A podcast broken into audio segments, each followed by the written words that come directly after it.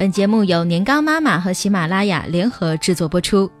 年糕妈妈医学硕士，全职妈妈，用心陪伴您的育儿之路。让宝宝自己玩会儿吧，大人小孩都受益。经过了漫长的屎尿屁、蹒跚学步、绘本入门、语言启蒙，俺们家的年糕小朋友啊，终于快要满两岁啦。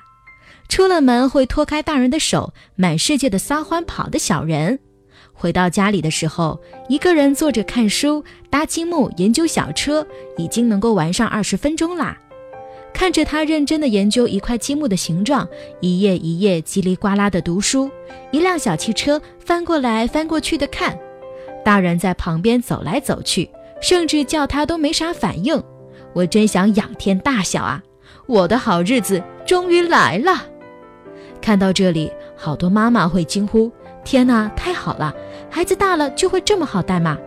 嗯，随着宝贝年龄的增长，注意力集中的时间会逐渐延长，对绘本、益智类玩具的兴趣增加，能自己玩的时间就会长了。但是妈妈们的引导还是很重要的。如果你家宝宝从来都没有跟自己玩过，那么天使宝宝的养成势必还是需要一些时间。有的妈妈觉得，不是说亲子陪伴很重要吗？让宝宝一个人孤孤单单的玩，他会不会觉得我不爱他了？那么，我们接下来就要隆重的介绍一下自己玩的好处了。宝宝一个人玩时，能更专注的探索周围的世界，能更自由的观察和思考，能随心所欲的尝试各种可能而不被打扰，能学会自娱自乐，不再因为父母的短暂离开而不安。这对培养宝宝的专注力、创造力、独立性和自信心都有很好的好处。更重要的是，宝宝自己玩的时候，一整天陀螺转的妈妈可以歇会儿啦，可以坐下来喝杯茶了，可以刷个手机、扫个货啦，这简直太好啦！好处说完了，接下来就是熊孩子的驯化问题了。说几个对妈妈有实际帮助的小点子：布置一个安全又舒适的小天地。可以在客厅铺上一块爬行垫，用围栏围起来，确保游戏区域的安全，避开桌角、电源插座、容易坠落的物品、宝宝容易吞食的小物件等。同时要保证孩子在家长的视线范围内。挑选玩具的小心机，给他准备一些简单但是有多种玩法的玩具，比如积木、纸箱、橡皮泥、有趣的绘本等，也可以是稍微复杂点的玩具。比如有按钮、魔术贴、拉链的玩具，但要注意玩具适用的年龄段，不仅能激发宝宝的想象力和创造力，还能让他玩得更久。宝宝玩腻的时候，可以说：“哇，宝宝已经搭两层啦，能再多搭一层吗？”如果宝宝还不买账，就考虑给他换个东西吧。剑走偏锋，投其所好。有的妈妈会说：“宝宝啊，对玩具没兴趣。”但你留意过吗？总有他感兴趣的，特别是那些我们不让他玩的，妈妈的化妆品呀，厨房的锅碗瓢盆呀，抽屉里的衣服啥的。其实没有什么不可以的，给他一个安静的粉扑，洗干净的盒子，塑料、木头的餐具，或是把抽屉最下面一层留给宝宝，宝宝一个人会嗨到爆。加入每日程序，要让宝宝习惯一件事儿。最好的办法就是把这件事儿变成习惯，和洗澡睡觉一样，把独自玩也加进宝宝的日常程序吧。